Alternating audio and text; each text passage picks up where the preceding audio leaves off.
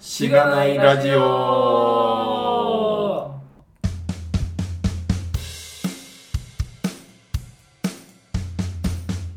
おはようございます。おはようございます。本日もゲストの方をお迎えしてお送りしております。水流さんです。イェイえー、満を持しての。そうですね。しがないラジオの、こう、ハッシュタグのツイートを見てる人だと結構出てくるな、みたいな感じの印象があるかもしれないんですけど、あとまあ、ミートアップとかね、そうですねと思うんですけれども、まあ、リスナーさんからの、えー、ゲスト参加ということで、えーっと、水流さんを知らない方もいらっしゃるかもしれないので、簡単に自己紹介をお願いします。はい、えー、水流って言います。えーと、まあ、先ほど紹介させて、していただいたように、しがないラジオのヘビーユーザーなんですかね。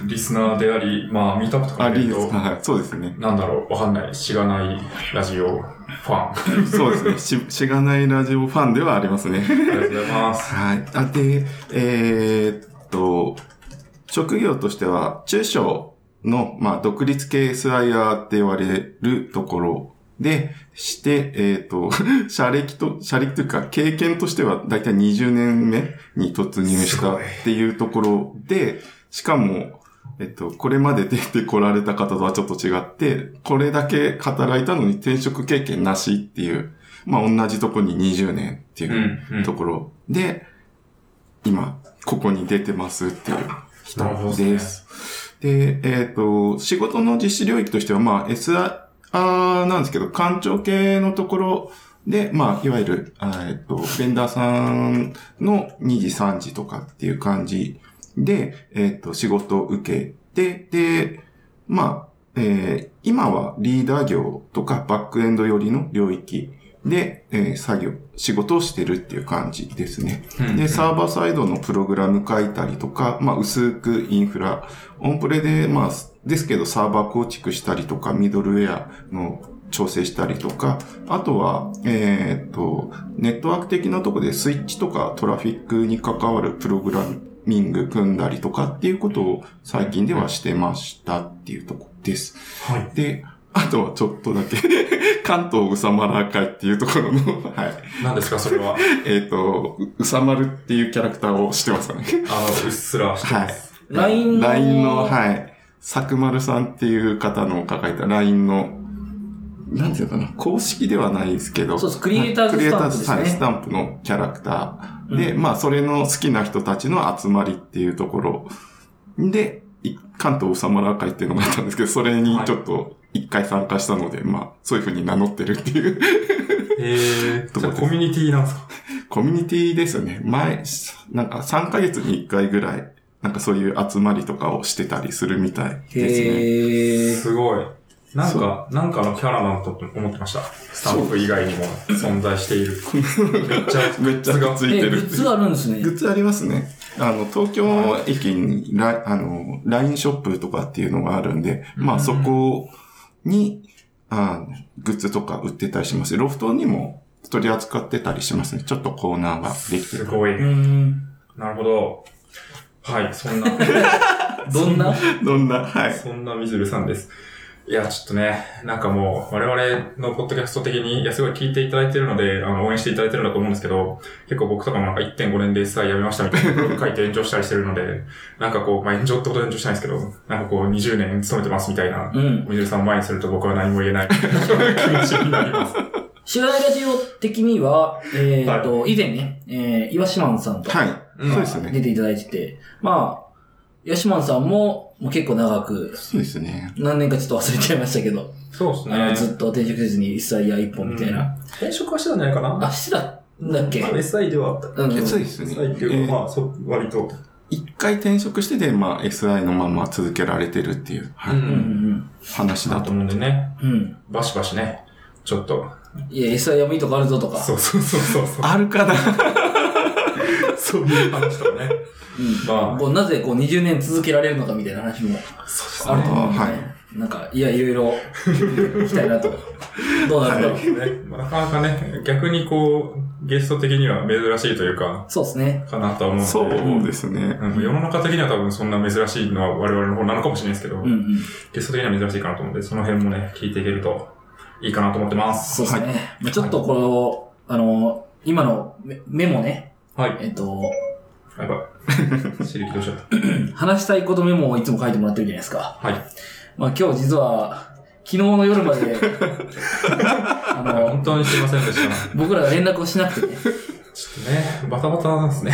いろいろね。ちょっとまあ今、あのー僕の返事が滞ってるみたいなのも重なってこう、あれ明日やんのかな？やんないのかな？みたいなそうですね。空気が流れて、はまあ、このメモを書いてもらったのはこうギリギリになったと。そうですね。昨日の夜に連絡もらって、あれ？やるんですか？みたいな。い。申し訳ない。申し訳ない。その、それにもかかわらずめちゃくちゃ書いていただいてるそうですね。なんかもう、いやーそうですね。寝てるのかな。本当に申し訳ない。寝てはいますけども、あの、よかった。深夜のラブレターのみの勢いで、バーって書いて、よっしゃ、コミットと思ったら、やっぱり朝見直して、ちょっと解散してくださいって。そうですね。朝も書いていただいたかなと思って。はい。はい。まあ、僕らの収録的にはね、こう、まあ、毎回 Dropbox Paper で、はい。あの、こういうの書いてもら、書いてくださいって、初めにね、あの、はい話したいことありま、あったら書いてくださいっていうのをやって、やってるんですけど、うん。まあ、結構、まあ、早く、早くその Dropbox Paper をこう渡す場合と、なんか一回こう、調整しましょうって言って忘れちゃう場合が、2パターン、まあ毎回ど、どっちかあって、そうですね。で、忘れちゃう場合結構ギリギリになってますんですよね。うん。で、でも結局僕ら見るのをその日の朝、移動中に見るんですよ。そうですね。そうあんま新鮮さをね、いや、そう。なんかもう読み込みすぎちゃうと、なんか、あこの流れで行こうみたいなのが結構頭の中でできちゃうんで、当。日になんか2回目とか3回目とか読んだ感じになると、なんか、ああ、これ読んだわ、みたいなそうそうそうそうそう。気持ちになるっていうんうう。ん。で、まあ、手でね。まあ僕らもそういう感じでやってるんで、まあちょっとその辺はご了承くださいと。はい、大丈夫です。あの、普通に使用書のレビューみたいな感じでね。1回目だけはしっかり見るっていう。そうですね。それは、そんな2回目のレビューがなんかさらっと通るみたいな。そうですね。いや、そういうのあるんでね、こう、新鮮さを保つために、こういう感じでやっておりますとはーい。いうところを。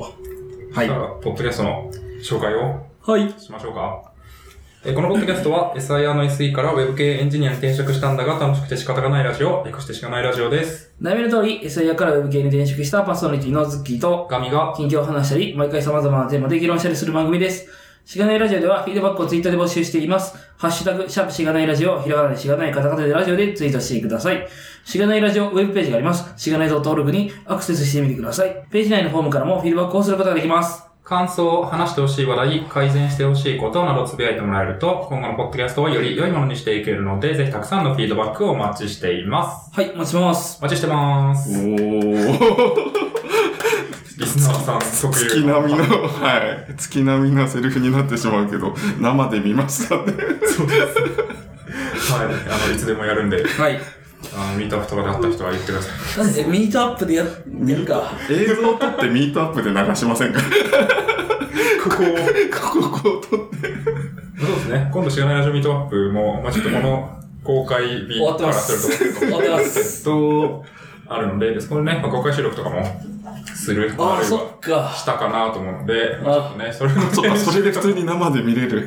全然忘れてたそれね。生で見れると思います。忘れなければ。それ先にしゅ編集した方がいいの？か なあー、どうですかね。確かに。まあまあ。はい、無理なく。はい。はい。そしたら、えー、本題に入っていきましょう。えっ、と、みどるさんの、まあ、いろいろ書いていただいている通り、結構ね、最初はキャリアの話というか、まあ、割とですね、まあ、SE、SE なんですかね、今の職種的に。そうですね、SE ですね。うん。で、SIR の SE として、こう、これまでお仕事されてきたかなと思うんですけれども、まあなんかそのあたりのお話とか、まあなぜ、こう、IT 界隈に入ってったのかみたいなところも軽く終えるといいかなと思ってるんですけど、はい。そうですね。どっから行きますかね。まあ、結構ね、書いていただいている中で、ここを重点的に話すみたいな丸をつけていただいてるんですけど、一応なんか、そもそもなぜ IT 界隈に入ったかみたいなはい。ところも触れても大丈夫ですかね？そうですね。で、えーっと、IT に入ったのは、まあ、大学が、えーっと、まあ、理系で、北海道では名前言ったら、まあ、大体、ああ、あそこねっていううん、うん。とこで一番多分大きい私立の大学、ま名前はまでは言わないんですけど、キーワードとしては大泉洋さんいらっしゃいますよね。水曜どうでしょうの。あの方の所属してた大学、はい。そうなんですね。えー、はい。実際にぶ、あの、学部とかは違ったんで、はい。ですけど検索してもらうという。普通にバレるのではないか。まあ、別にバレても、そこは大丈夫ですけど。世代的にはどうなんですか？多分、2、3年でニアミスだと思いますね、年齢的には。そうですね、年齢的には。じゃあ同じキャンパスに通っていた可能性がある？違うか？ずれている？そうですね、あの、メインキャンパスとよくある工学部とかって離れたところに、理工系は理工系はあるって研究いう。室みたいな。そうそう。で、それで、いや、ほ札幌市っていうところの中で、あの、本校は中央ぐらいにあったんですけど、うん。理工系は端っことかっていう、そんなところだったんで、多分、ニアミス、あーえっ、と、すれ違ったりとかはないかもしれないですね。うん学祭とかが本校であったりしたんで、まあそういう時にあったかもぐらいですけど。はい、はい、はで、えっ、と、まあ、理系で入って電子情報科っていうところで、あの、PC とかの情報系のやつと、あとは電気電子的なところうん。も扱ってたりした部だったので、で、まあそこのところで卒業研究にロボットを扱うのが研究室があったんで、まあそこに入りましたと。で、そこで人体検知センサーとあの Z80 って言ってわかりますかね？い。わかりません。マイクロプロセッサー的なもの。まあ、昔のはい。ほんとちっちゃいチップみたいなのがあって、そこにプログラミングを、あの、組み込んで、で、センサーとか、まあ、そういうのを使ってやり取り。今で言っちゃうと、もうかなり進化してますけど、ラズベリーパイ。はい。あまあ、実際にはもっと、あの、しょ、しょぼいことしかできないんですけど、あの、うん昔の OS とか、ドスプロンプトとかぐらいしか起動できないレベルのものでしかないですけど、まあそういったものでやってました。いじってました。で、まあその時に独学で C 言語、ちょっといじったりっていうとこですね。うん、うん。なるほど。そこはまあ普通に研究の中でプログラム書き始そうですね。あ。うん。ただ、それを仕事に活かすか、みたいな感じになってたんですかね。仕事に活かすかっていうレベルだと、実はそうでもなくて、まあ、ううんーんと、結構人、人見知りというか、人とそこまで、なんかうまく付き合うってことが、苦、苦手っていうか苦手意識があったんですね。で、うんそれがちょっと戻っちゃうんですけど、子供の頃結構引っ越しが多かったんですよ。父親が転勤族だったんで、大体、あの、中学生ぐらいまでは、えっと、2、3年で転校、あの、引っ越ししてたっていうところだったんですね。うん。はいなんで、13歳ぐらいまでの間に、北海道の中、7、8回ぐらい引っ越ししてたっていう。道内でやってたんですね？そうです北海道どんな広いですからね北海道広いですね。確かに。なんで、で、そんなところで、まあやってて、まあ、なんで人とのなんか付き合いっていうのが結局希薄なものだっていうふうに思ってて、で、サッカーとかそういうのも小学校の時はやってたんですけど、あのさっき言ったように2年ぐらいで変わっちゃうんで、の 昔からの友達とかもいなくてっていう感じだったんで、まあ中学入ってからは転校とかはしなかったんですけど、まあ部活とか入んなくて、なんか筋トレばっかしてたっていう あの、当時ドラゴンボールああったじゃないですか。で、片手で腕立てとかってあ修行シーンでありましたよね。はいあれをできるようになろうっていう、まあ同級生とかとやってて、5、6回ぐらいまではできたっていうようなところ。えあと指立て伏せとか。ー指立ってやばいっすね。片手も、はい、片手はバランス取ればできます。指も、まあ、いあ、そっかそっあ、か。そうそうそう。これ両手にしてやっちゃえば大丈夫です。ただ腕が結構、指が痛くなっちゃいますけどね。うんうん。さすがに指一本になって、あの、悟空みたいなのができなかったです僕はそけど。れを想定、想像してたけど。それはなんか人間でできる人いるんですかねわかんない。壁にさ、壁で逆立ちして、こうやろうとしたことはありましたけど、ちょっと僕はできなかったですね。そうですね。もはやなんか指、指が強いかどうかみたいな勝負になる気がするんですけど。はい。僕も、あの、ランマ2分の1の、はいあの、なんか、先生みたいな、その、あ、はい人がはいはい。いたじゃないですか。その人がやってるのを朝、朝になったらこう片手で腕立てやってるのを見て、はい。なんかやり、やりたいなと思って、やってた時期ありましたね。ランランマ2分の1っていうと、あの、メガネかけた先あ、そう生ですかね。そうですね、そうですね。生態の得意な。そうそうそう。やべえ、わかんねえ。わかんない。マジ？マジですか？いや世代じゃないんで。世代じゃないですけどね、僕は。そうですね。しかも、最初の方しか出てこなかったですね。結構強キャラだったのに。豆腐先生。トーク先生。うんなるほどはい。ごめんなさい。そういうのもあって、結構、なるべくこ、そう営業とかよりは、もっと技術職かなっていう感じだったんですかね。そうですね。うんで、まあ、その腕立ても絡みでラグビーとかはやったんですけど、まあ、体育会系には馴染めなくったんで、まあ、ちょっと、高校が理系に進んだんで、まあ、大学も理系に進んで、で、えっ、と、まあ、その流れでって感じでしたね。うんうん。まあ、研究職、研究室入ってやってたら、まあ、そのままそういうところそうですね。に入るかな、みたいな。うん。で、最初に、その、いわゆる面接とかし始めるじゃないか、大学4年生になってから。はい。で、最初の就活で当時、あの、コンピューター系やってたんで、面接官が PC 持って、カタカタカタカタやるんですよ。えー、で、結構人と接するの苦手な状態で、いきなり質問されて二人っきりになっあ、二人じゃないか。人、僕一人と相手二人とか三人で、みんな、うん PC に向かってカタカタカタカタカタカタ何々はどうですかカタカタカタカタカタなんだ、現実なんだこのそうそうそうそう、なんだこのプレッシャーは、みたいなので、で、全然緊張しすぎてぐたぐたで面接になっちゃって、で、当然それは落ちちゃうんですけど、まあ、大手とか行っちゃうから、まあ、最初ってそういうとこに行っちゃうじゃないですか、うんやっぱり。んなんで、あ、これもう、そのやつで、人となるべくやっぱり接しない方がいいんだって思い込んじゃって、うん。で、えーっと、より PC 系というか、そっち系のところしか受けなくなっちゃったエンジニア職。で、今考えたらエンジニア職も全然人と接しなきゃいけない仕事なんですよ。間違いないです。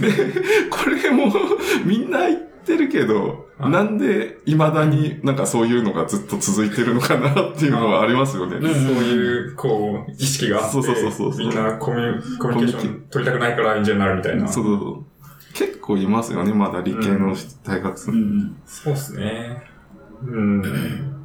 どうなんですかね。まあ、ひ割合で言うと少ないのかもしれないですけど、割合っていうのは、なんか仕事に占めるコミュニケーションの割合が、どのぐらい少ないのかっていうと、まあ、営業とかの人に比べると、新しい人とめっちゃ会うみたいなのまあ、そうですね。なんかこう、日々、全然知らないです。そうそうそうそう、そういうのはあんまない。まあ、その、例えばオフショアで、なんかミーティングとかするなら結構あるかもしれないですけど、まあまあまあ、そういうの除いて、まあ、でもグルでもグループで、逆に言うとグループの中でめちゃくちゃ喋るとか、そうですね。密に喋るとか、うん。あの、文字コミュニケーションでちゃんとやり取りしないといけないとか、うんなんかコミュニケーションのやり方は違えど、コミュニケーション取ることは山ほどあるみたそういなですよね。感じはしますけどね。でも、そうですね。やっぱりなんかこう、研究とか、こう、こう、パソコンと向き合ってるみたいな時間みたいなのが多いみたいなイメージが、こう、やっぱりね、うん。つくんでしょうね。作りますね。うん確かにね。そうでもない人はそうでもないですよね。そう。あの、システムを開発するっていうのと、その研、理系の研究室で研究するっていうのとはやっぱりちょっと違って、うん。ある程度一人でこう考える時間があって、えっと、一人で喋るのは、まあ、時々こう、そ教授とか、その、いろんな人に相談したりみたいなのするけど、基本はもう前に向かってるみたいな感じなんで、まあ、その辺はこう、イメージとしてあるんじゃないかなみたいな。システム開発のその違いみたいなんで。確かに確かに。あとは時代的にインターネットがまだ普及しはじ、一般に普及し始めたばっかぐらいの時なんですよ。Windows 95が出て、2、あー3年とか、そんぐらいの時、もうちょいか、3、まあ3、4年。でも、大学のところで使って、で、今ほどそういう情報とかってないから、うん、やっぱり、テテレビで入ってきた情報とか、あの、合同説明会みたいなとこでの説、あの、イメージしかなくてっていうので、うんありましたね。そういう意味ではなんかこう、コンピューター、オタクの扱うものみたいな感じのものがちょっとあったかもしれないですね。ままだありましたね。当時ははいはい今となってはなんかみんなもう持ってるみたいな感じですけどね。そそうですね。確かに。からまあ、じゃあそういう、まあ、IT 界隈というか、こうエンジニア職で就活して、で、まあそこからこう、今の会社に入られたっていう感じですかね。そうですね。あの、まあ、ロテとかには受かったんですけど、全部やっぱりエンジニア職なんで東京とかってうんなってたんですけど、ん北海道で育ってたんで、まあ、いわゆる山の、知ってる情報って山手線のあの、混雑のうん。300%ギューって押し込んでみたいなイメージしかないので、当時もそうだったんですね。なので、えっ、と、まあ、東京は単純に嫌だなと思ってて、北海道人割と、北海、地元大好きなんで、んで、はい。ただ、で、こ教授のつてで、し北海道に本社のある会社があったんで、まあ、そこに、はい、入社、あ受けたら入社できたっていうのがありましたと。まあ、なので、まあ、そちらに行くって感じになったんですけど、ただ、あの、入社する会社が1ヶ月、入社1ヶ月ぐらい前に、はがきで社長が交代しましたって 連絡が来て、まあ、今考えれば別にそんなことないんですけど、北海道の会社で、なんかいきなり社長変わったって、なんかやべえんじゃねえか、みたいな、いうのがちょっと。やばいんじゃないかなっていうのは確かにありますよね。うん。わかんないからね、しかも。確かに、ね。そう新入社員だと。うんうん。まあ、そんな感じなとこですけど、まあ、結果的には大したことなく、まあ、入社できましたっていうとこですね。なるほどですね。入った時最初はなんかどういうことをしてたんですか？そうですね。入った時は、えっ、と、PLSQL って言ってわかりますか？うん、なんか前も出た気がする。オラクルかをベースで、あ、オラクルだけだったかちょっと忘れましたけど、結局、SQL をベースにいじるっていううんもので、あの、入社して、まあ、そう、結構な数の SQL を書いてたって感じですね。うんあデータベース扱うためそうですそうの、なんか、プログラミング言語みたいな。SQL の拡張みたいな。うんはいはいはい。ね。で、それを、あの、プログラムと言っていいのかわかんないですけど、ああと、なんて言えばいいかな。SE として入って、まあ大学では、あの、プログラミング言語、まあさっき言った C とか、ああとは大学で習うようなレベルのものとかは触ってますけど、SQL ってまず触らないじゃないですか。そっか、データベースを、は RDB を触らないと、触らないみたいな、ありましたね。なので、まあ、とにかく吸収することにいっぱいいっぱいで、かつ結構、ついた先輩、今一つ上だったんですけど、その先輩が遅くまでやり、結構頑張る人、うん。で、車とかも持ってるんで、うん。あの、別に遅くなっても送ってくよ的な感じになっちゃうんで、先輩に付き合ってってわけではないけど、まあやってれば送ってもらえるから、結構長くまでやってて、で、何回か徹夜はしたこともありますね。明日までにちょっと欲しいからとかっていうのでやって、よくまあある。別に日本の国内なんですけど、あ朝出せばすぐそれのフィードバックとかが戻ってくるから、まあ今日中に、今日、まあ今日って言っても、あの、日明日の8付を超えて時59分までっていう。くらいそうですね。30そうそうそう、時とかなんかそういう30感じ時とかさ。で、まで出して、で、あの、お客さんにメールなりなんなりして出して、まあその後、時間があれば寝るっていう会社の中で。で、その時は、あの、オフ自分のオフィスにいたんで、畳の部屋があったんですよ、その時で、そこに押し入れもあって、布団もあったんですね。やったら布団で寝れるって。仮眠室がね。仮眠室があったんですよ、まだその時。なるほど。完全にもう寝ることを設定して、オフィスが設計されてるっていうのが怖いですけどね。やっぱ昔は徹夜とかそういうのもあったので、うんうんまあやっぱそういうのあるもんなんだなっていうふうに思思い込んでましたね。うん。そうなんですね。なんか、今思い返すと別に徹夜する必要なかったなって感じなんですかあ、ね。そうですね。うん。えーまあよっぽどのことがない限りはお客さんに連絡調整しちゃえばいいと思ったんですけど、やっぱりなんか早く出したいとかそういうのがあったんでしょうね。うん先輩的にも。うんで、僕こっちはこっちとして、これやっといてって言われたら、ああ、いつまでにやんなきゃいけないんですか？みたいな一言が言えなかったんで、はい。はい。振られたら、まあ、やるっていう。うん、まあで1年目ですしね、はい。なんか言いにくいみたいな。うーん。確かにね、もう今となってはもう、なんかこう仕事を、いかになんか、バッファーを取って、このぐらいで終わりますみたいなのを甘めに言うとか、なんか必要ない仕事をどんどん削ってって、まあ先輩がなんかこう、もあると思うけどう、先方にやりますって言ったらもう、やるんだから、みたいな。そうですね。そうですね。自分で調整できないんですよ。確かにね、そのね、握っちゃうと、お客さんと合意取っちゃうとちょっと辛いですけどね。そうですね。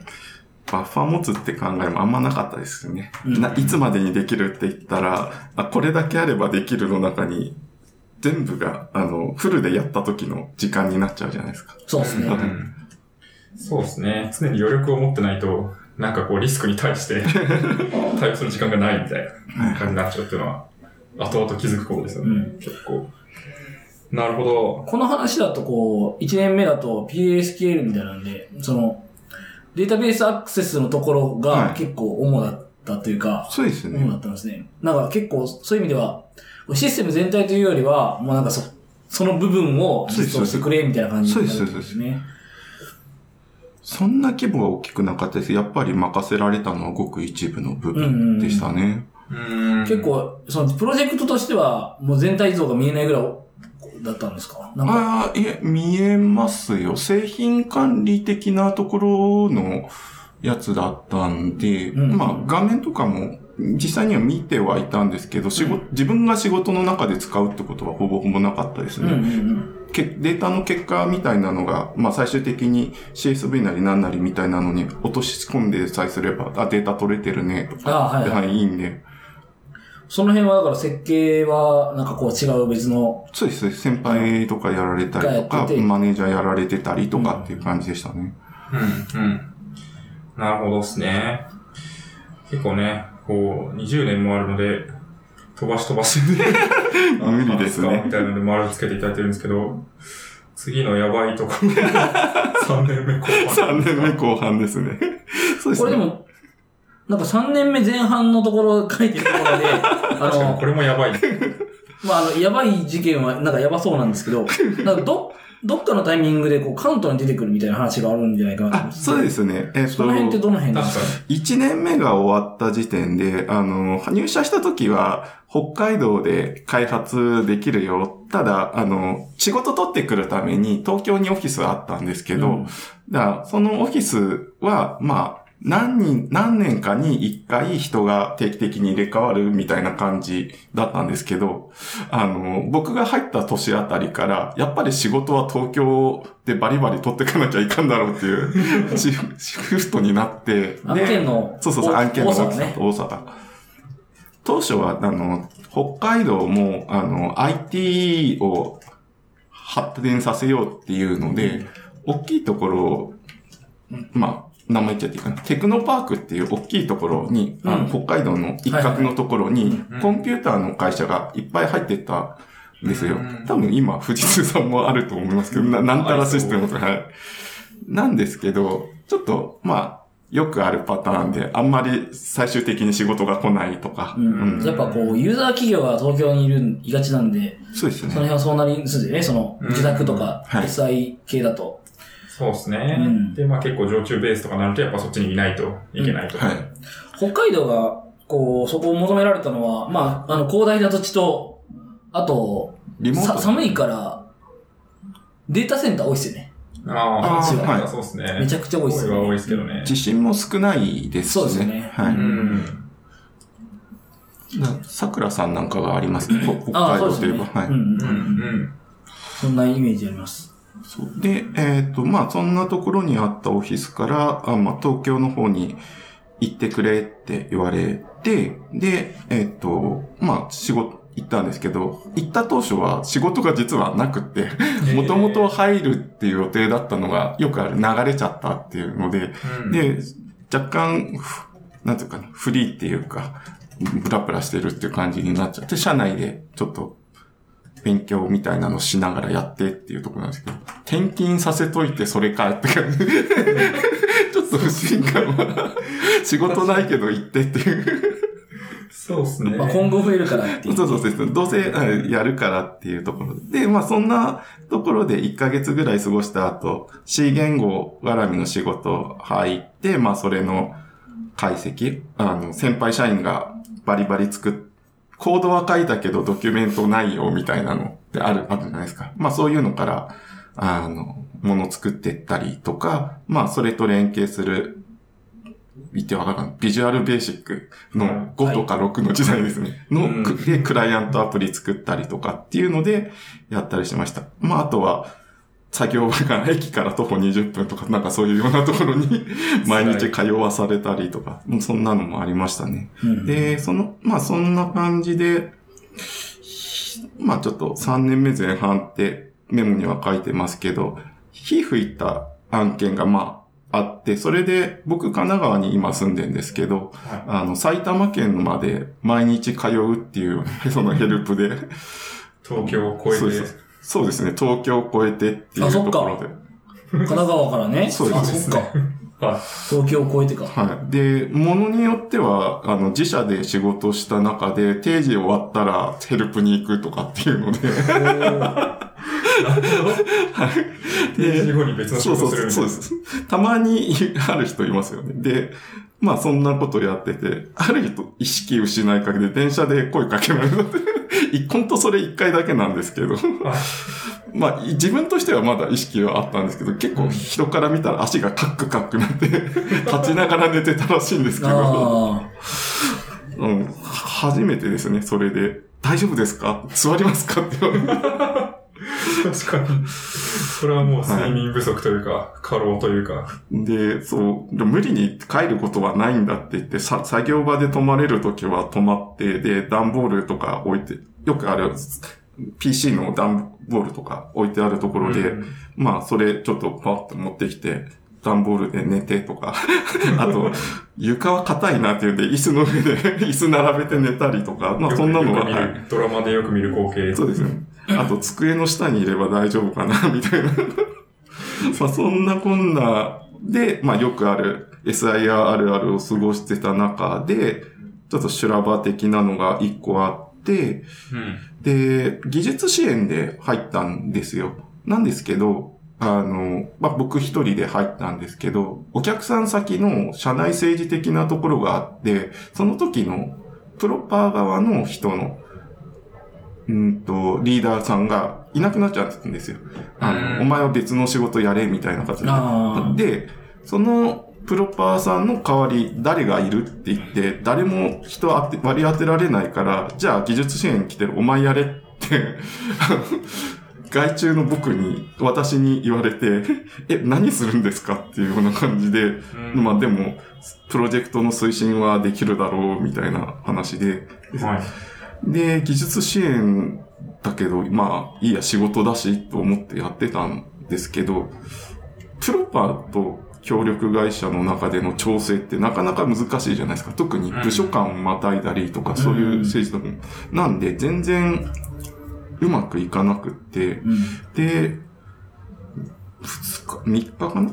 まあ、な、それなんだけど、なんか、まあ、とりあえず、ものはこなしていかなきゃいけないので、技術支援しつつ、リーダー的な調整っていうのもやってっていうのをやってたんですけど、まあ、うまくいかなくって、で、うまくいかない中で、その、元請けっていうか、プロパー側からは、進捗どうなってんだとかっていうようなことを言われて、なぜか22時ぐらいに定期の進捗会議とか入れられてて、22時で毎ま回やる。毎日週1だったか週2、あの、週2だったかちょっと忘れましたけど、おかしい。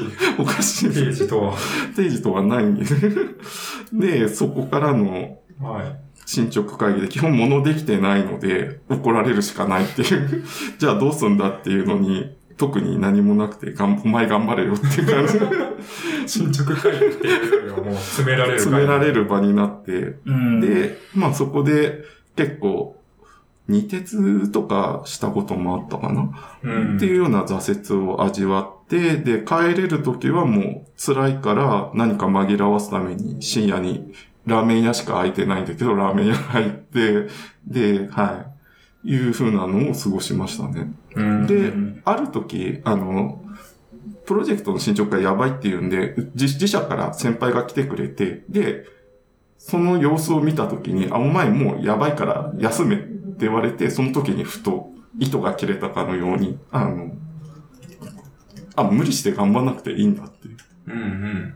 なって、まあ、そこで無理しなくなったっていう感じのことをやりましたね。うん。なるほどですね。で、もう、これはもうダメだと。自分じゃ無理だから人に頼ろうって感じで、もう一気に人に頼り始めて、で、これじゃあできないっすよ、とかって言い始めたっていう。うんうん。そういった意味で本当に仕事をする、できるようになったのはもしかしたらこれかもしれないんですけど、下手したら、もうなんか倒れてたとか、うん。タイミン精グが神病悪ければ。精神病んでたとかっていうのはあったかな。実際ね、電車の見て、ああ、なんか、は一歩踏み出したら楽になるのかなっていうのは考えたことはありましたからね。うんなるほど。そうですね。なんか、ね、なんでこうなっちゃうんですかね。こう、まあって技術支援、まあ、技術支援ってあれですかね、普通にコード書くそうそうそうそうこう、要因として入っていくみたいな感じだと思うんですけど、まあ、そもそもそれが足りないから言ったのに、それプラスアルファで、なんかこう PL みたいな、まあ、リーダーみたいなこともこう積まれるわけじゃないですか。そもそもなんか契約どうなってるみたいな そうですねそう。です。もあるし。今思えばね。多分今思えばそうそう。そう、契約とかそういうのにも頭回んないんですよ。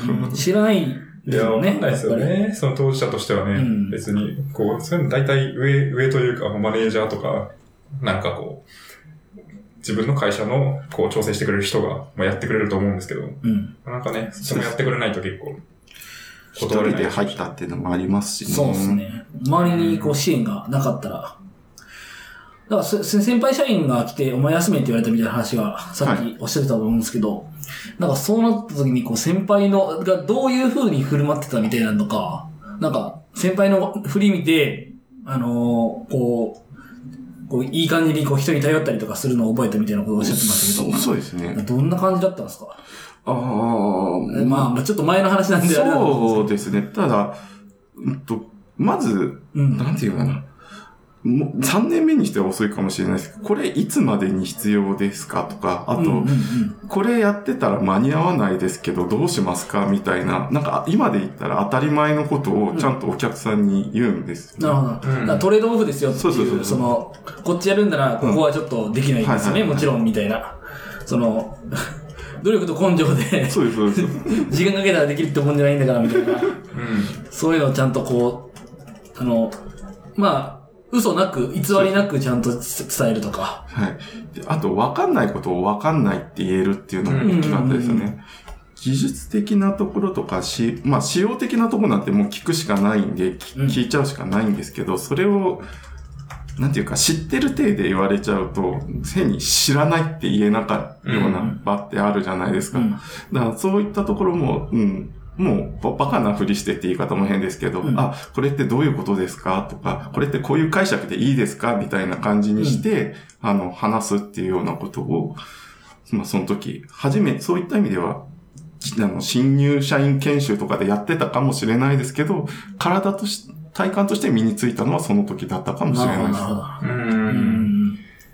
確かにね、なかなか、こう、めちゃくちゃこう頑張っちゃうとか、まあ過剰品質、すごいやりすぎちゃって、こんな要求と違うものを作っちゃうとか、なんかそういう失敗体験がないと、いきなりはなんかね、言われても、うん。いや、ちょっと別に僕できますから、みたいな感じ、謎の自信みたいなので、こうやっちゃうことが多いと思うんで、ね今、今ね、いいっすよね、覚えるっていうのは。今だったら分からないことを分からない家、こと、分からないって家とかっていうようなのもありますけど、それすら言っていいものなのかどうなのかっていう文化も当時はあんまりなかったんじゃないかなっていうの、うんうんうんはい。なので、そういった意味ではもう今はすごくいい時代になってるよねっていう。うん、そうっすね。まあ多分そういう水口さんみたいな人たちがこう、そ、そういうふそうに思ってきたからこそ、今があるとそうですねいう。感じだと思うんですよね。う。ん。まあね、会社にもやっておりますけどね、現代においても。なるほど。そこはでも若干こう仕事がまあ楽になったというか、こう肩の力抜けたみたいなそうですね。感じはあったとこですかね。人に頼るし、無理なものは無理だし、まあ言い方とか変えて、なんていうか、これやるとちょっと厳しいですけどどうしますかとか、うんうんで、困ったらもう自社の会社の人にこんなこと言われたけどどうするみたいな情報共有とかはまあし始めたりしました。うん。確かに。それによってこう結構楽、その現場では楽になったんですか？現場というか。楽、そうですね。まあ、あの、さっきの炎上したやつについては、もう他のマネージャー、あの、プロパーの側でもう人を立てちゃったんですよ。うんあの、別の人、はいはい何人か。あの、もともと経験ある人と、それを技術的に作っ、大元を作ってた人っていうのを人員投員して何とかしようとしたことがあったんですけど、ただその入ってきた人に最初に言われたのが、あの、私は何をすればいいですかってマネージャーに言われたっていう。それを決めるのがあなたの仕事でしょって。こここまで出かかったけど言わなかったっていうのはありましたね。まあただ、やっぱりそういうことを伝えたら、ちゃんと分かってくれてるので、まあなんとか動かして、まあその中で、結局その案件は最後までは入れなかったんですよ。あの、僕が結局、全部をやりきれるのがなかったんで、契約的にはもうここまでね、とかっていう感じでなったんですけど。うんうん。なるほどですね。いや、でもすごい、なんか最初の方に、こう、エンジニアはコミュニケーションを取るのか取らないのかみたいな話あったと思うんですけど、はい。やっ。ぱりなんかそういうこうお客さんとちゃんとコミュニケーション取れるとか、うん。なんか言わなきゃいけないことを言えるとか、うんまあ言い方をこうマイルドにしてちゃんと伝えられるとか、そうそなんかそういうのが、まあなくても別に仕事できると思うんですけど、あることによって、ある種こう自分を守るだったりとか、まあなんか仕事の進捗をうまく、こう、うまくいってるように見せる、あるいははいうまくいかせるっていう、できる気がするので、なんか大事だなってすごい思いました。そうですね。もうそういう意味ではもうその頃もうコミュニケーションを取るみたいなのには、その、言ったら、仕事をする、始めるときは、こう、あんまコミュニケーション取らないでいい職業なのかなって思ってたわけですけど、バリバリ。その辺ではもう完全に、そうですね。あ僕もあんまり口は上手くないんですけど、あの、こういうふうにストレートに言い過ぎちゃうと相手カチンってきちゃうから、うんじゃあ、あの、ちょっと緩めな感じに話したりとか、これやると、なんていうか、相手にとって不利益になりそうなことを織り交ぜて話すと、あ、それ、なんとかしなきゃいけないね、みたいな話うん。いかに説得するのかそうそうそうそうそうそう。なるほど、なるほど。あとはもう事例を聞くですね。僕こういうことをしたいんですけど、あの、同じようなことやられてましたけど、どうやられましたっていう感じで聞いちゃって、まあ、全く真似るとかじゃないけど、参考程度に聞けるんだったら教えてくださいっていう感じで、なんか、取り入るってわけではないですけど、うんまあ、そんな感じでやっていくって感うんじですね。確かに。わからないのをわからないっていうんじゃなくて、なんかこう、わからないの言い方を考えるとか、まあここまで調べたけど、ここそうがわからないとか、なんかそういう話ですよね。うんそうですねすごく本当い今で言うと、新入社員の当たり前のことをやってるじゃんっていうだけなんですけど、いや、やっぱり、そうですね。まあなかなか、頭では分かっても、うーん、っていうのはありましたうね。ん。と思いますね。確かに。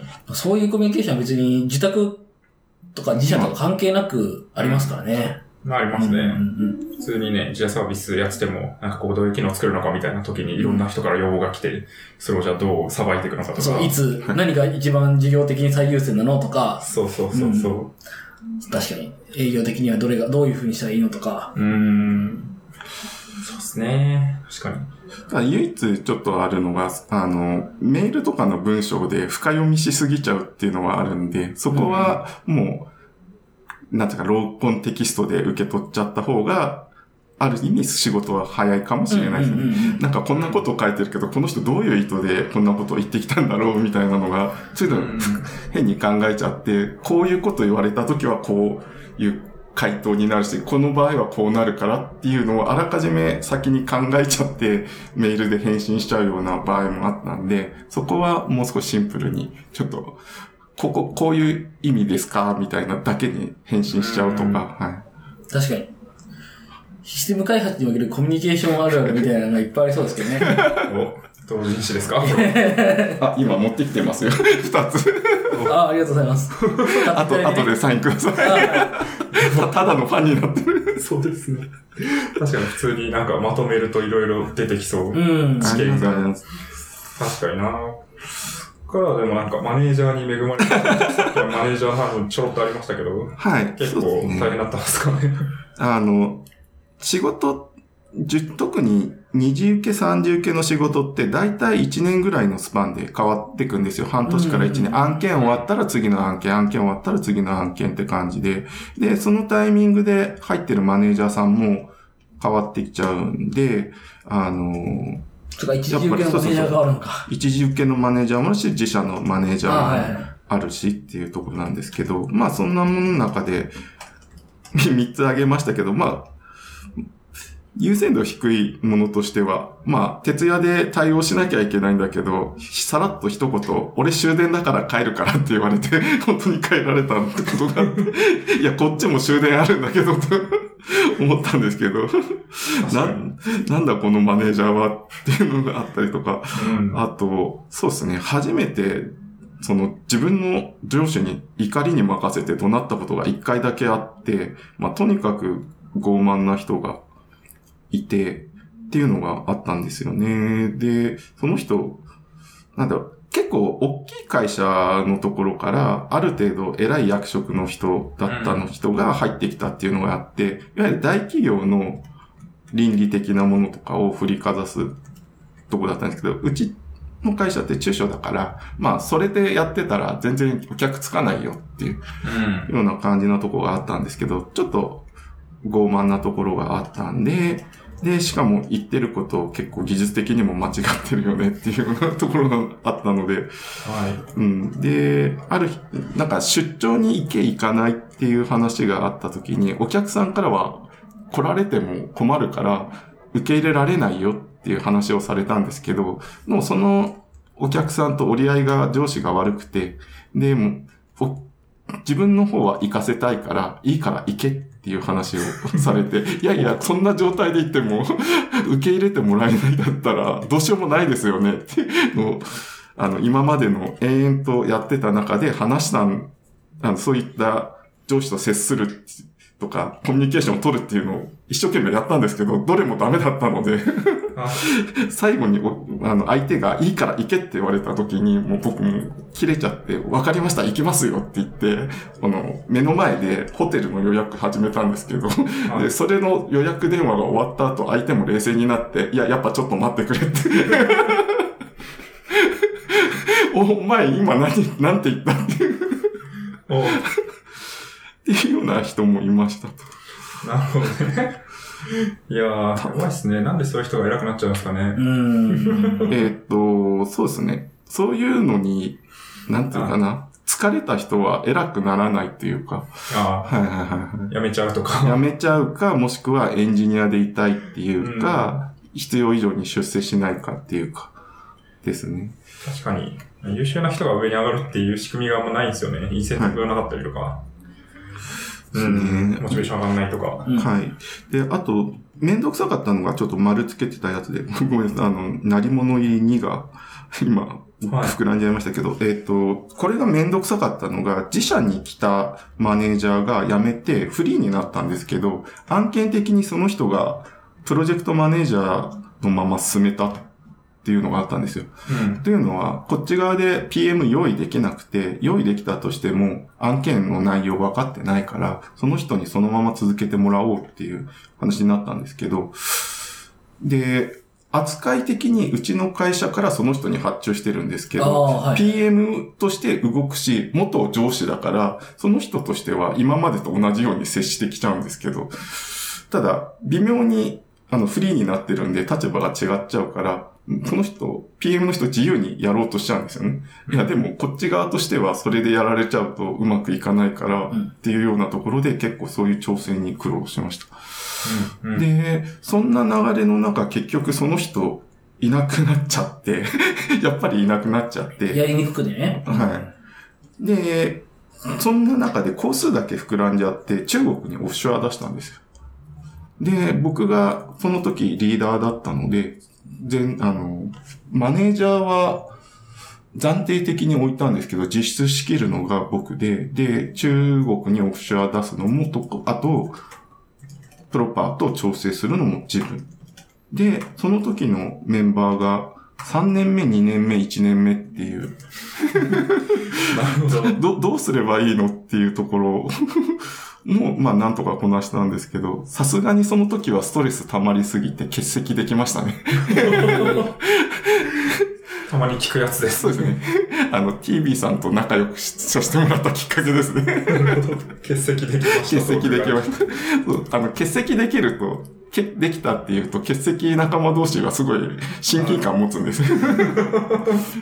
なった人にしか分からない痛さがあるらしいですからね。そうなんですね。うん尋常じゃなく痛い。尋常じゃなく痛いんですけど、あの、死なないんで、うん。病院行っても、基本ほ割と放置されるんですよね。優先度低いんです。そうなんですへね。ーそうか。めちゃくちゃ痛いって聞きますけどね、なんかあの、うん。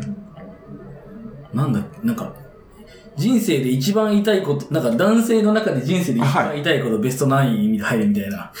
そんなランキングあるんですか？出産するとかって想像したらそうかもしれないですね。うんうん。確かに。なるほどな。なんかでも会社辞めた人がまた戻ってくるみたいなの、面白いですね。なんかもう誰が誰かわかんないですよね。うん誰がどの会社の人かわかんなかったりするし。うん。なんか、ねそうですよね。あの、め、よくある名刺を渡してくれない人とか名刺忘れましたとかっていうのは、うんあ、これだっていうのは。そうですね。そまのその会社の人かのように振る舞ってるけど、実は別の会社の人でとか、そういうのがあるあるでもうそうなってくるともうなんだかわかんないですよね。名刺ももらいますしね。うんうん。確かに。なるほど。なかなか大変な話が続きますけど。そうか、なんか。やばいですね。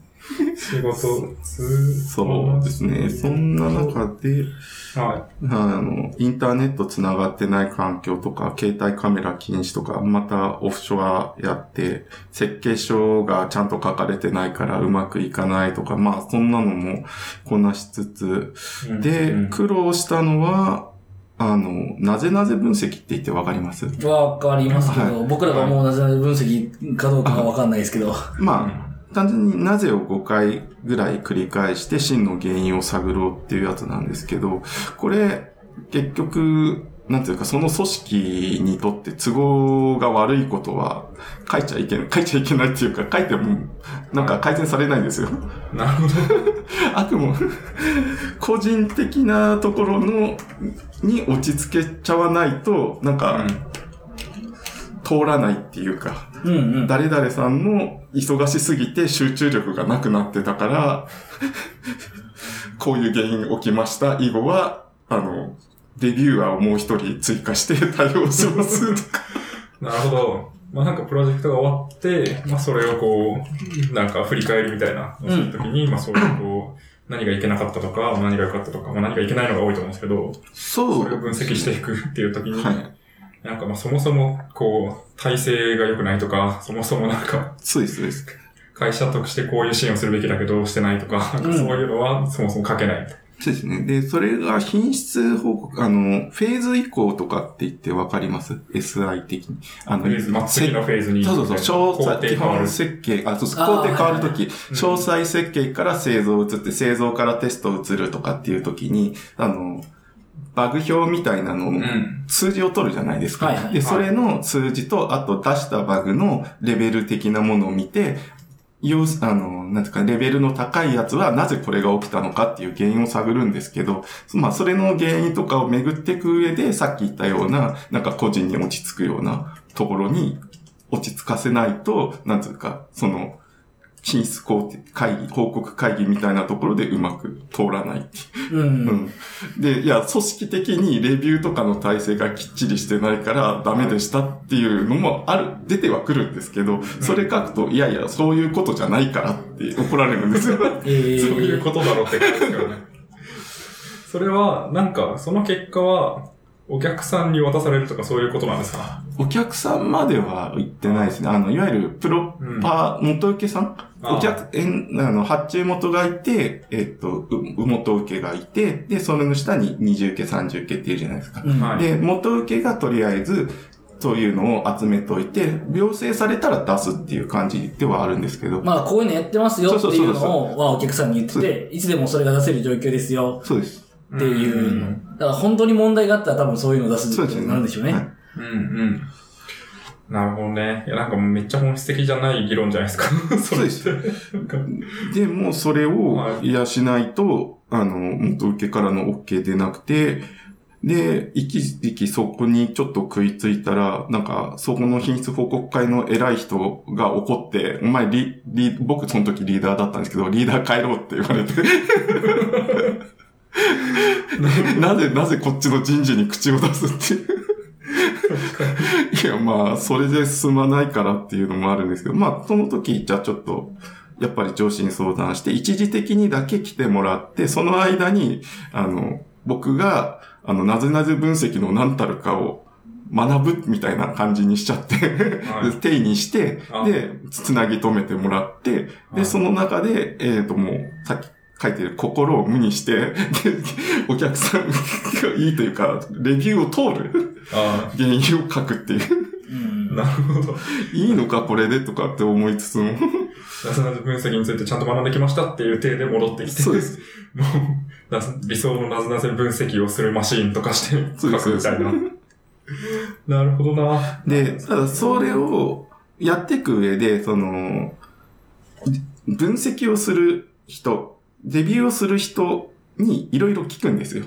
こういう風な問題が起こってこう書こうと思うんですけど、これって本質的、わざとですけど本質的なところですか？それともこういう風な原因に落ち着いた方した方がいいですか？みたいな。っていうのを延々と繰り返して結構うん仲良くさせてもらって、でこういう風に書けばいいんじゃないみたいなことを徐々にもらっていくっていうようなうんうんうん予定調和的な予定調和的なことをしてましたね。そうですね。なんか、こう、いろいろプラクティスがあるじゃないですか。は世の中的に。まあわかんないですけど、アジャイルのプラクティスとか、まあナジャイル分析とかも、まあ一つのそういうこう、プラクティスだと思うんですけど、なんかそういうのがどんどんこう、骨抜きにされていくというか、うん。なんかいかにこう、やってますっていうためにやっていて、かつ、こう、本当にやばいところは星のために出さないでほしいみたいな、なんかそういうのがあるとどんどんこう、なんつうんですかね、あんまアジャイル嫌いみたいな人が出てきそうで嫌だなと思いまうした。ん。話を聞いて。いや、全然本質的なところでもないし、これを続けちゃダメっていうのはあるんで、同じことは絶対するないことは言ってはいるんですけど、そうですね。まあ、ただそんなこと、うんぬんがあって、あと、まあ、多分時期的に東日本大震災ちょっと挟んで、っていうようなこともありました。で、その後ぐらいに、さっきキーワードで出た、アジャイル開発っていうのをはい。請負で始めたんですよ。うん。で、ここで結構大きく自分の考え方、まあさっきまでのなーなー的なところもまた上書きされてったっていうのがありますね。うーん。これはもう、請負でってそうですね。ことは、まあなんかアジャイル開発してくれっていう感じで、アジャイルでやってくれみたいな依頼できたってことなんですか？じゃなくて、えーと全部請け負った、請け負ったから、それをじゃあ自社内でちょっとアジャイルやってみようかみたいなそ感じになったんですか？うですね。えっ、と、あじ、その時は、あの、新しくマネージャー、入ってきたマネージャーと、あと、テックリード的な人がコンビ組んでやってて、で、昔ながらの SI 的なやり方じゃもう今後生きていけないよっていうので、アジャイルを取り込んでいこうっていう。のが、動きがあったんですよ。で、それで営業をかけてて、で、そこで結びついたのが、この開発。ただ、組織的なところでお客さん側がアジャイルっていう形態で、今よくあるのが月ごとにいくらっていうのあるじゃないですか。はい契約。はいそこまでは、あの、倫理的なものが通せないっていうので、見た目上一括で請負いっていうような感じにしちゃって、で、中でアジャイルうあのスクラム開発的なところで回そうっていう感じでやってたんですよ。うーん、なるほど。ちょっと、そうですね。アジャイルと相性が悪そうなそうそうそう 香りがしますけど。ただ、あの、中でやってるのは、あの、CICD 環境を作ってやったりとか、あの、レッドマインとか使ってチケット駆動開発やったりとか、あと、壁に付箋貼ってタスクボードみたいなのを用意して、で、看板的に。そうそうそう、看板的にやって、バーンダウンチャート作って、あ、下がってってるね、とかっていうのもやってたり、あとは、そうですね、スプリントごとに振り返りっていうのをやって、今回テストちゃんとかけたね、あの、できなかったからこれ次どうしようか、みたいな、やってることはもう本当アジャイルプラクティスうん本格的に取り込んで、あとは、まあ、外的な契約的なところがなんとかなればできるんじゃないっていうところまで持っていこうと。まず内部的なところをしっかりやっちゃおうぜっていうような感じで始めてきましたね。うん。うん。まあ、ただ最初作った時が10人ぐらいのスクラム、あのチームだったんですよ。うんで、一般的にスクラムって9人ぐらいまでが限界まあ、だったんです5から9とか、5から9とか。5はいから8とか5から9とか言いましたよね。っていうので、一人だけ多いけど回るかなっていうようなとこで、かつ若干組織的な兼ね合いもあって、その時も僕リーダーだったんですけど、まあリーダーがやっぱスクラムマスターやっといた方が、社内調整的なところが進み、やりやすいよねっていうの。で、あと、請負でやってるんで、お客さんからの要件を、プロダクトオーナーっていうような形で対応していくっていうので、じゃあ誰がやるって言ったら、あれ、僕しかいないねっていうので、そこの件も辛いです。辛かったですよね。だから、うん、変換して、や、帽子を告げ替えてやってたっていう感じです。今、プロダクトオーナーの立場で話しますみたいな。そうそうそう。で、まあ、そんなことをやってるうちに若干プロダクトオーナー的なことをやりたいって子がいてくれたので、まあ、半分半分でやってってって感じでできるようになったんで、まあ、そういったところは試しながらでもうまくいったんですけど。うん。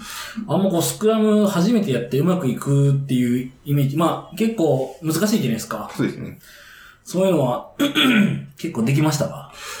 スクラムマスターというか。ああ、スクラムマスター、チームに対してはうまくできた方だと思ってます。が、対お客さん的なところだとやっぱり難しかったですね。そこは、やっぱ、なんつうか、相手側もこれはやってほしいっていうのが強いのがあったけど、うん、こっち側としてはそれやっちゃうにはちょっと足りないけどどうするっていう調整とかが難し結構難しくてうん。その時のお客さんは、そういうふうなアジャイル、新しいことをやるのには、えっ、と、結構積極的ではあったけど、きあの、一方で結構強くガーって言ってきちゃうタイプな人だったので、まあそういったところで苦労はしちゃいましたね。うん。うん。うん。確かに。どうなんですかね。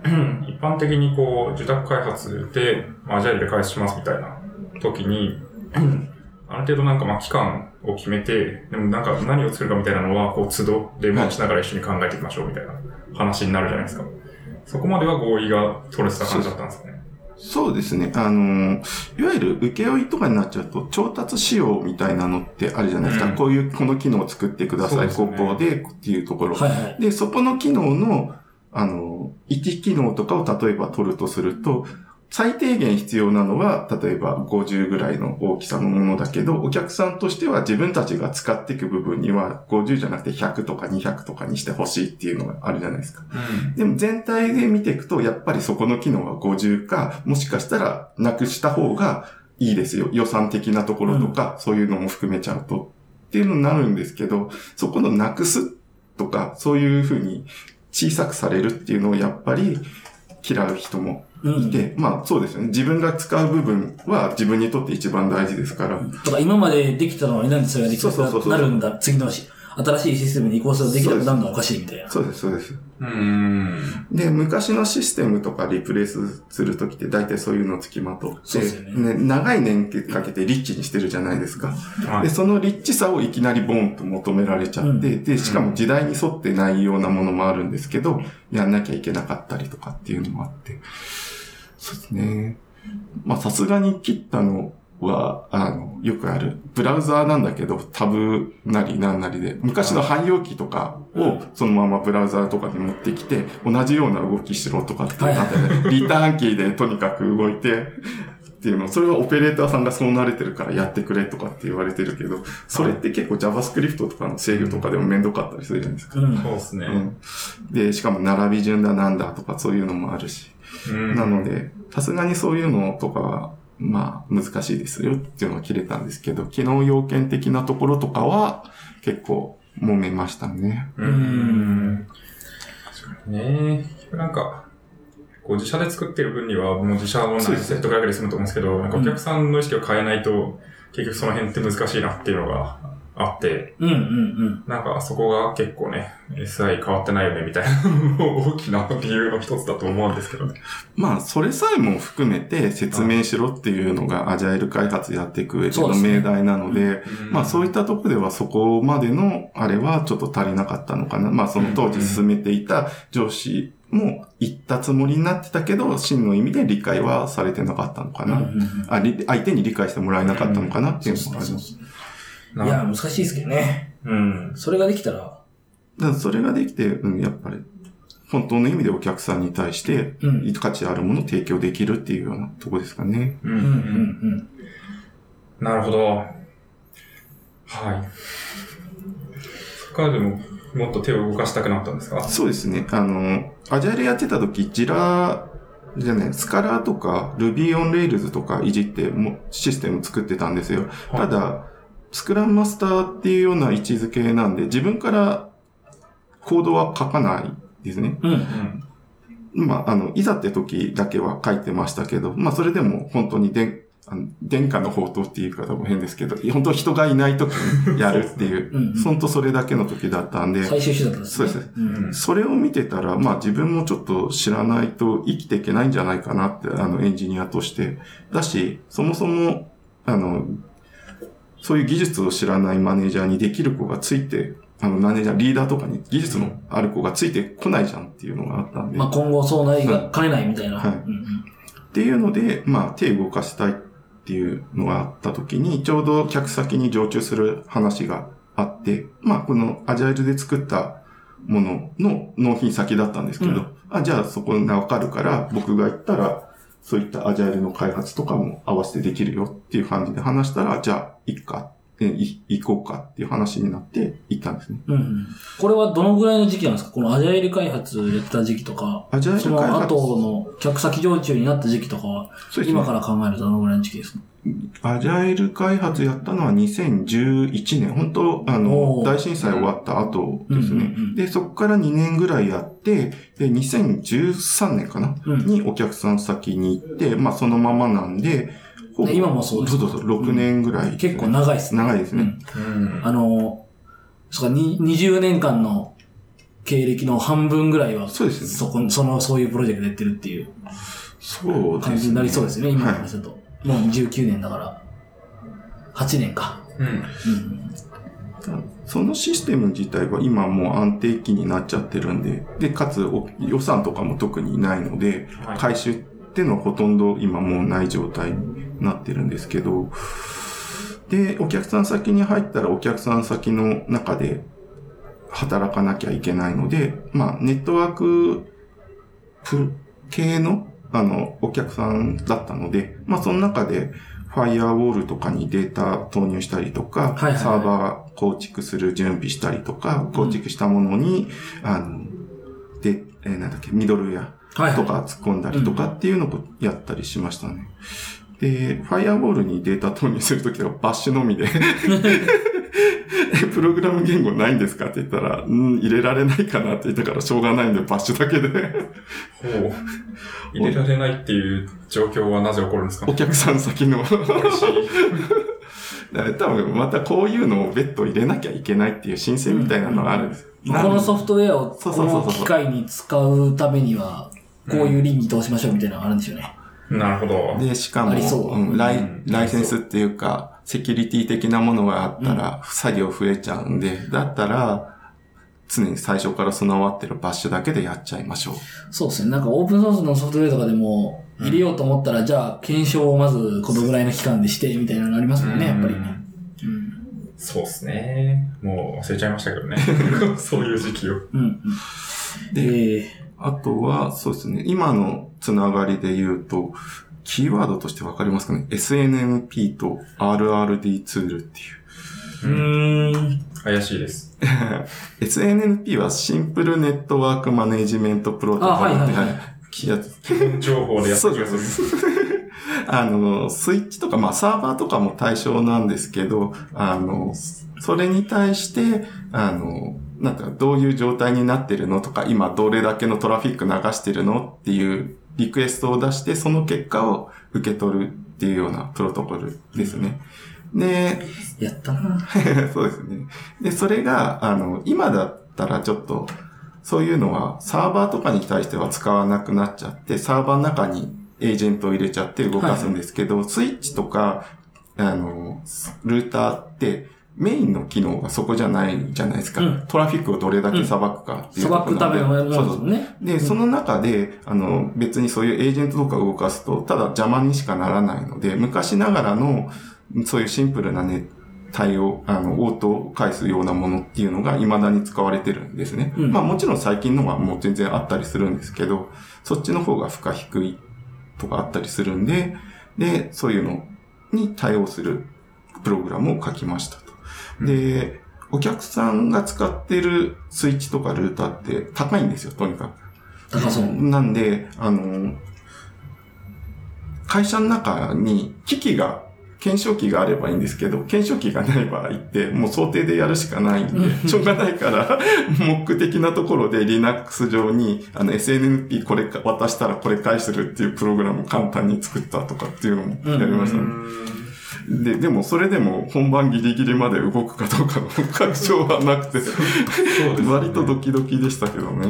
確かに、それはなんか、どうするんですか？深夜に、あの、最悪止まってもいいような状態にして、本番で最初、最後検証して入れるみたいな感じなんですか？えーっと、そうですね。SNNP だけは発行させてもらって、あの、SNNP の情報を取ってくるのに OID っていう特定のオブジェクト ID。そうそうそう。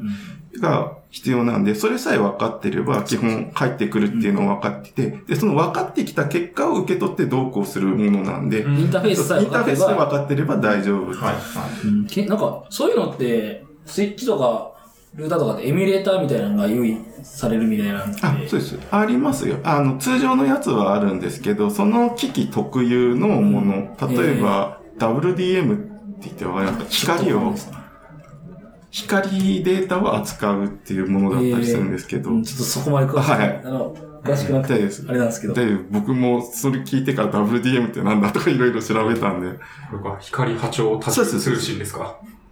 そういったものの光波形を SNP で返してくるのに、あの、一般的な標準のものじゃなくって、プライベート身分とかっていう。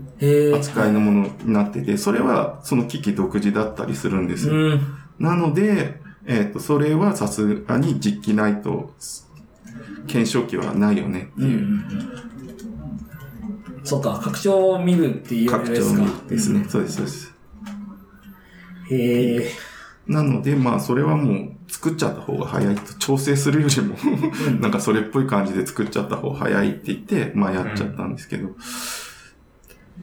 で、まあ、それと同じような感覚で RRD ツールっていうラウンドロビンツール、ラウンドロビンデータか、ラウンドロビンデータツールっていう昔からある、えっと、ナギオスとかうん。って言ってわかる名前は聞いたことある。あそれと同じ系統で、あの、ネットワーク機器の、あの、負荷とかを確認するもののツールに MRTG っていうのがあったんですよ。あ。うん。はで、それは、ルーターのインとアウトの情報とかっていうものを拾うものなんですけど、はいやって、あの、グラフィック、グラフにするものなんですけど、まあ、それの発展系、そのを作っ、MRTG を作った作者さんが作った、あの、RRD ツールっていうデータを貯めて、かつグラフを表示するっていうだけのツールがあるんですね。まあ、それを使って、えーっと、さっきの SNNP のやつとプログ連携させて保存してたっていう。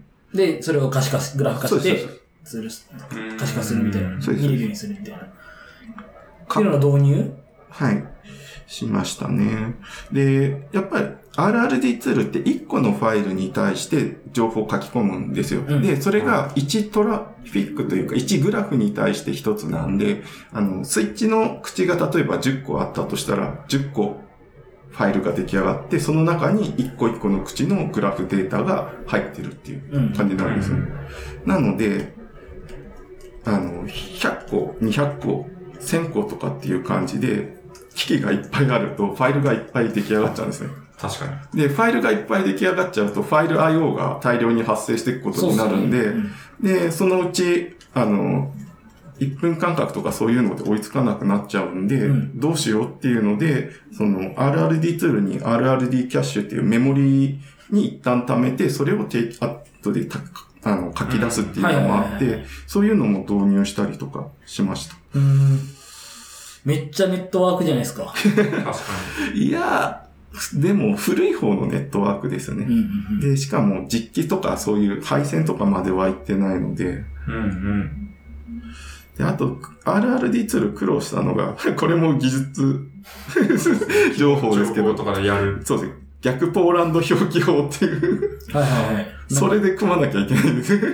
それで組むっていうのは、なんかもう逆ポーランド表記法をもうそのまま書いていって、それで動くみたいなことなんですか？1たす1は2はい。っていう、まあ2、2まではいかないか、1たす1イコールっていうのを算出するのに、プラス、いプラ、11プラスとかなんかそんな感じに書はいはいかなきゃいけないと。ありますねそうそう。で、それがい今の式だったら簡単ですけど、い1たす2たす3たす4たす5たす、んで、途中でなんか、7×5 カッコ閉じみたいなのとかが出てくると、式がすごく長くなってっていうようなうん。うん、なって、で、幸いこの取ってた情報っていうのが結構量が多かったので、そういう表記表も使って書かなきゃいけなかったっていうのがありますね。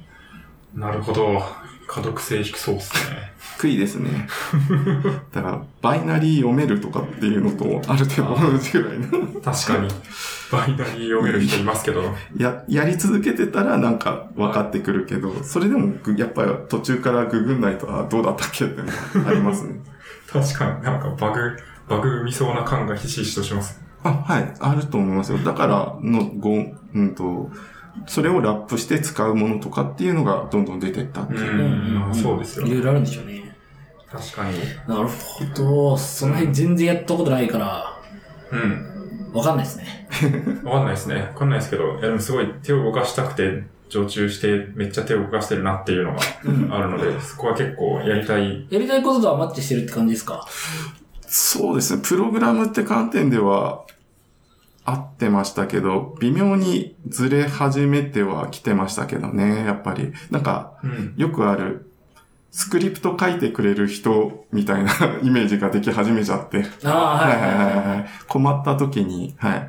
これパワーシェルで書いてくれないって言われて、パワーシェルですか？みたいな。そのなんか、こう、ツールが決まってるのはなんでなんですかね？やっぱ後で読めるから。あ、だし、昔、そのデータを利用し、さらに別の方が利用するとかっていうのもあったんですよ。うんで、そのシステムが昔から使われてるから、同じ書式のもの、さっきで言えば RRD ツールだったらデータもらってこれるので、それにしてとか、うん。うん。お客さんの運用が分かってるからとかっていうのもあります、ああ、まあそこがそうなるから。ね確かに。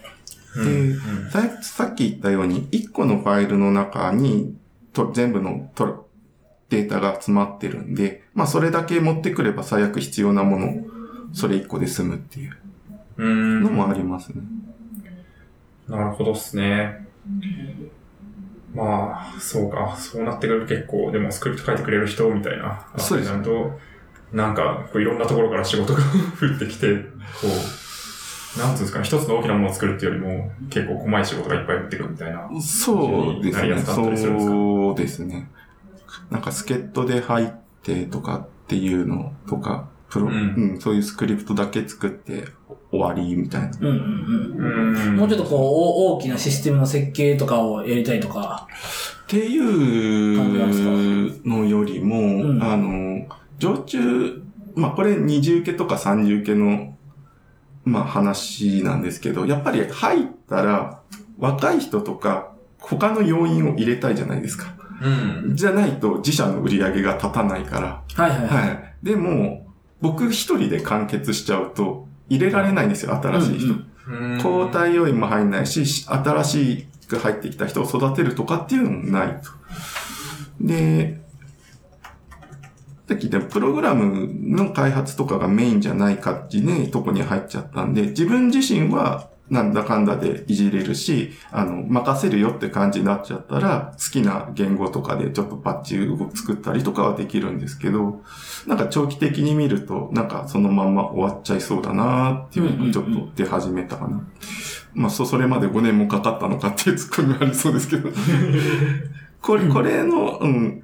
だそこの傾向が強くなり始めたの、この1、2、1年ぐらいかな。うんうんそれまでは結構、おさっきの RRD ツールとか SNMP とか使ってたやつにラップして、あの、Ruby とかサーバー実際に構築したりとかっていうのもやってたんで、うんまあそこまでではなかったんですけど。そこがこだれてきて、こう、運用が多くなってきて、そうすると運用を楽にする、はいなんかスクリプトとかを組んでみたいな感じになってくるんでしょうね。ですね。新しい、なんか大きい開発が来ないと、なんかそういう風なところが生まれないみたいなのはありそうなんで、うんなんか案件の問題みたいな感じの気がするみたいな。まあ、ざっくり聞いてると。フェーズ、フェーズだったりとかに結構依存してるんじゃないかとですよね。確かに。そうですね。これなんか詳しい話は後編で聞こうかなと思ったんですけど、うん。転職活動を始めてるました。みたいな話はいがあったと思ってて、なんかその辺のまあ理由というか、としても、そう、そういう感じ。そうですね。ずれてきたやりたいこととか、まあなんかこうあるべきってとことずれてきたっていうのが大きい。はい。ですね。そこはやっぱりありますね。後編で、まあ、ちょっとだけ話したいんですけど、社内勉強会ちょっとやってたんですけど、まあそこに、で、この人にだったら、僕が例えばいなくなっても任せてもいいな、やってくれるかなっていう中心的な人メンバーが二人同時期に辞めちゃったんですね。うん。で、かつ、その辞めた二人のきっかけ的なところが、さっきアジャイルの話したんですけど、そのアジャイルを推進してた二人も、その半年ぐらい前に辞めちゃってて、で、その二人のうちどっちかがいなくなったら、イエローカードだなって思ってたんですけど、同時期に辞めちゃったんで、一発セット退場、レッドカードだったんですよ。なるほど。そう、でも、まあ、その中でもまだ後輩いるから、もうちょっと頑張ろうって思ってた矢先に、転職しますって話をされて、うん、あ、なんかそういう時期なのかなっていうのをちょっと、うん、あって令和にもなったしっていう。ちょっと見つめ直す時期かな。そうですね。うん。で、見つめ直し時期としては、あの、完全 SIR マニュアル技術書店5で買ってて、そうですね。で、そういう、まあ、そもそもそういうのを考え始めた時期だから買ったっていうのもあるんですけど、うん。で、それを欲しいって言ってた子がさっき転職してた子だったんで、えーはい。なので、いいことをしたという思いもある反面、はい。そうですねなんか複雑な気持ちでっていうのがありました。会社としてはちょっと優秀な人を失ってしまったっていう。そうですね。ねまあ、そういう、なんか、ね、流れはありますからね。うん。転職の流れみたいなのは。なので、そうですね。なんとなく。うん。い、きっかけなり流れなのかなっていうので始めたっていう感じですね。うん。うん。なるほどですね。はい。詳しい話は、そうですもちろん後ね。編ね。はい。やればと思ってますけど、結構、いい時そう間ですね。もう1時間ちょい1時間20分くらいかな。からですかね。うん。確かに。そうですね。いや、でも、すごい、濃ゆいですね。なんかいろいろありましたね。なんか。やっぱ、あの、いろんな現場に行くと、それぞれこう、なんかこう、特性だったりとか、もう、うん。辛さだったりとか、まあ面白かったりとか出てくる人も多いですしね。そうですね。いや、もうそういう意味では、マジで、あの、人とのコミュニケーションが少なくて、エンジニアになりましたみたいなのは、マジで真逆ですね。今の話を聞く限りでは。うんいろんなプロパーであったり、誰、その所属のわからない人たちと、ローコンテキストなコミュニケーションを、うんまあ、正しくいいタイミングでやらないといけないっていうのが、SE としての職種の仕事なら、うん。もう、その、学生が思ってる像とは全然違うのではみたいな。本当そうですよね。うん。いや、まだなんか、まあ、自社サービス作ってます。で、うん。同じサービスにずっと関わってますそうですね。うん。別に同じチームの人とか、まあ、お客さんも大体、こう、属性が知れてると思うんですけど、うん。特になんか常駐でいろんな会社転々とするとか、まあ、うんいろんな現場、いろんなチームに入るってなると、もうその都度こう人間関係を構築したりとか、なんか信頼関係を作ったりとかしなきゃいけないわけじゃないですか。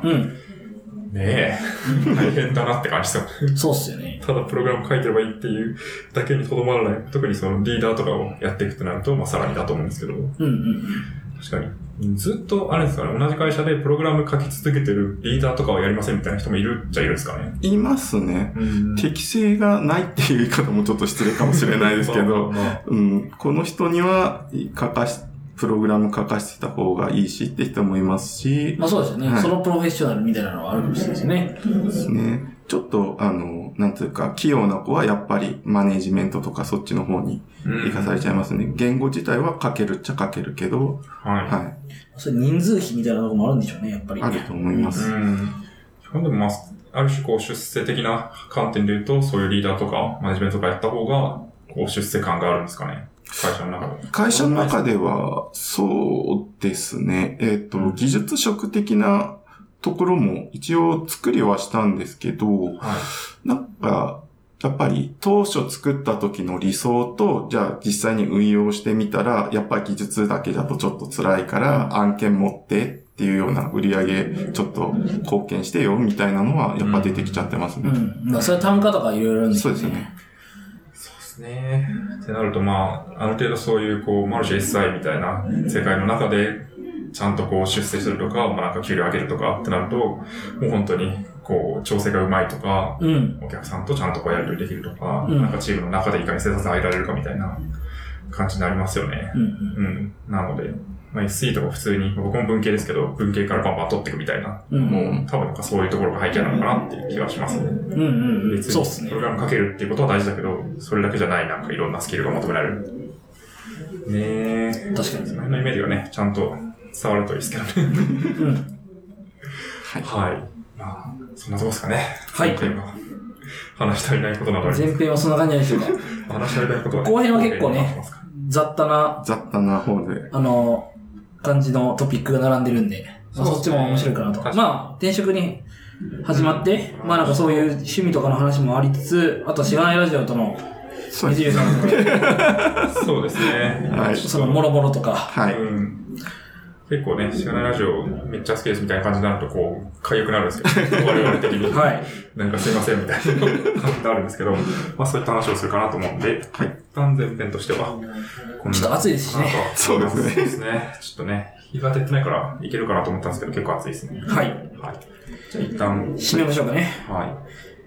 しがないラジオではフィードバックをツイッターで募集しています。ハッシュタグ、シャープしがないラジオ、ひらがなでしがないカタカナでラジオでツイートしてください。しがないラジオウェブページがあります。しがない .org にアクセスしてみてください。ページ内のフォームからもフィードバックをすることができます。感想、話してほしい話題、改善してほしいことなどつぶやいてもらえると、今後のポッドキャストをより良いものにしていけるので、ぜひたくさんのフィードバックをお待ちしています。はい、お待ちしてます。お待ちしてます。生で見た。